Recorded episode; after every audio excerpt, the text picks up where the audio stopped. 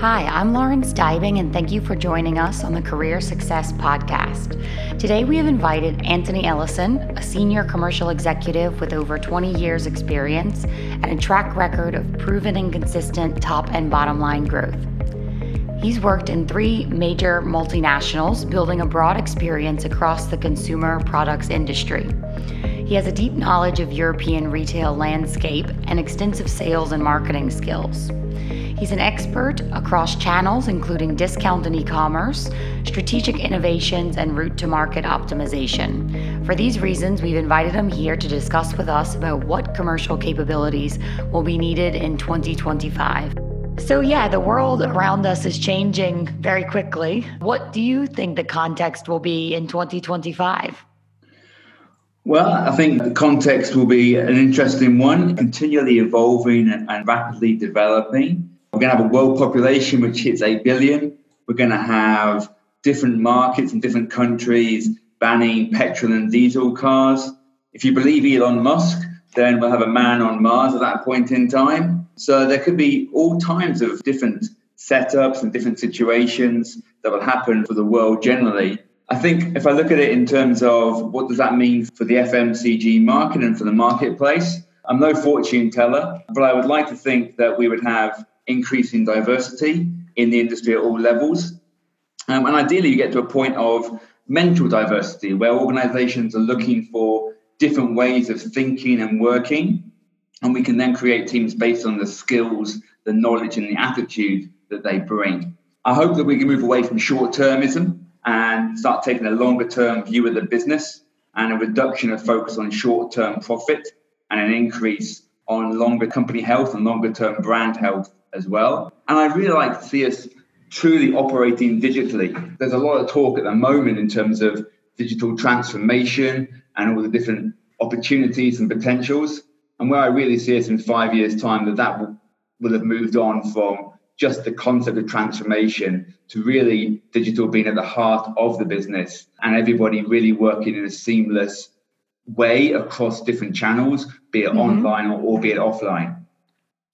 And in terms of commercial capabilities, what do you think will be required in the coming five years? I think there are three areas that, that probably already exist, but in my opinion will become even more crucial to succeed across sales and marketing.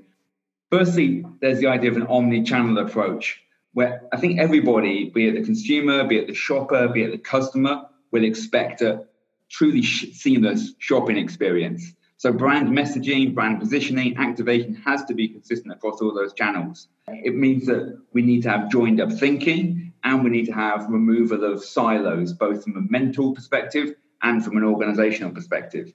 And at the same time, we need to create points of difference for each channel, the reason for using each channel and the benefits they provide. So the commercial offer needs to be really smart in terms of how it's integrated, how it's seamless, but at the same time plays each of those channel strengths. So what's mm-hmm. that omni-channel approach look like? I think secondly is, is the idea of a, of a general manager mindset. It's going to be broad cross-functional thinking. I don't think we'll be able to operate with blinkers on and just operate on one function alone. People will need to communicate and network across organizations, both internally and externally, and persuade other people to, to support them. It's not going to be enough to not know how to do something, be it analytics or be it digital. These will be core skills for everybody, and everybody will have to have that mindset of enabling, supporting, communicating, working across that network. That real fundamental base will be necessary for everybody. And what do you think the key success factors will be for both companies and sales leaders? I think the first area for, for the business will be around physical and mental accessibility. Brands and companies will need to secure high mental awareness and then be physically present when and, where they're needed. Ideally, positive awareness, but really anything to occupy brain space is good. And I was intrigued from the negotiations and the spat recently between Unilever and Tesco around Marmite and the, the cost price increase and the negotiations that happened. And even though the press was negative around Marmite, their sales still increased because their mental awareness, the number of people who thought about and considered the brand and had it top of mind, went up. And so even though the the awareness was around a bad negative PR story, their sales still grow significantly. So that mental awareness is going to be really key because there is so much complexity, so much fragmentation. How can you get top of mind? And then physically, that means distribution, it means in-store visibility, those core fundamentals as they've always been, but it will be important to be there across different channels. And I think the other one which is really important for, for sales leaders will be how they retain and motivate their top talent. I think there'll be less career paths in terms of real clarity, how people move on in, in a market, and greater uncertainty. And leaders will need to help their teams navigate this and help them pick up the appropriate skills and knowledge along the way.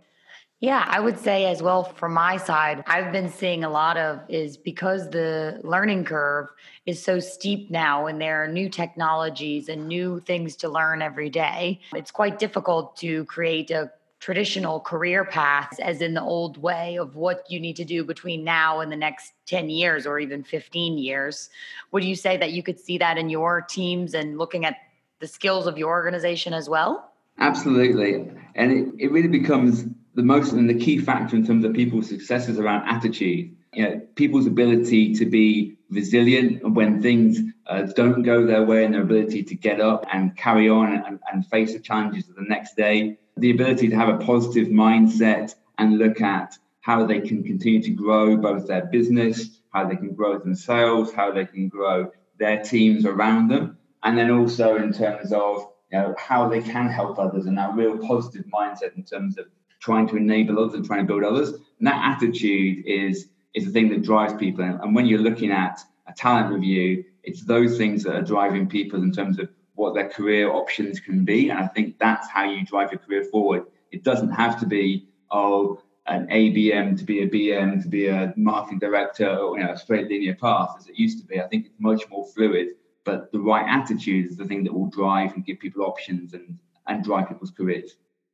And how do you think these changes should impact a company's hiring strategy? I mean, of course, from I'm speaking more from an external hiring point of view. How will that impact them? I think it has to be this focus less on specific skill sets and more on, on the attitude. I mean, it's important, obviously, that a salesperson can sell and negotiate, mm-hmm. but they also need to be digitally savvy. They need to be comfortable with analytics. They need to be able to work multifunctionally. And it's a broad skill set. I think it's a broader skill set than is currently being targeted, mm-hmm. especially across sales and marketing. And I think it comes back to, which is the most important thing, and the thing that's harder to train, which is attitude. How do you think broad? How are you uh, resilient? How do you have comfort with ambiguity? And I think this is where future leaders will be strong, and this is the key for the hiring strategy: the right attitude, and then the skills and knowledge of things that people can can learn and train on the job. Well, Ant, thank you so much for joining us today on the Career Success Podcast. Thanks, Lauren. It's been a pleasure.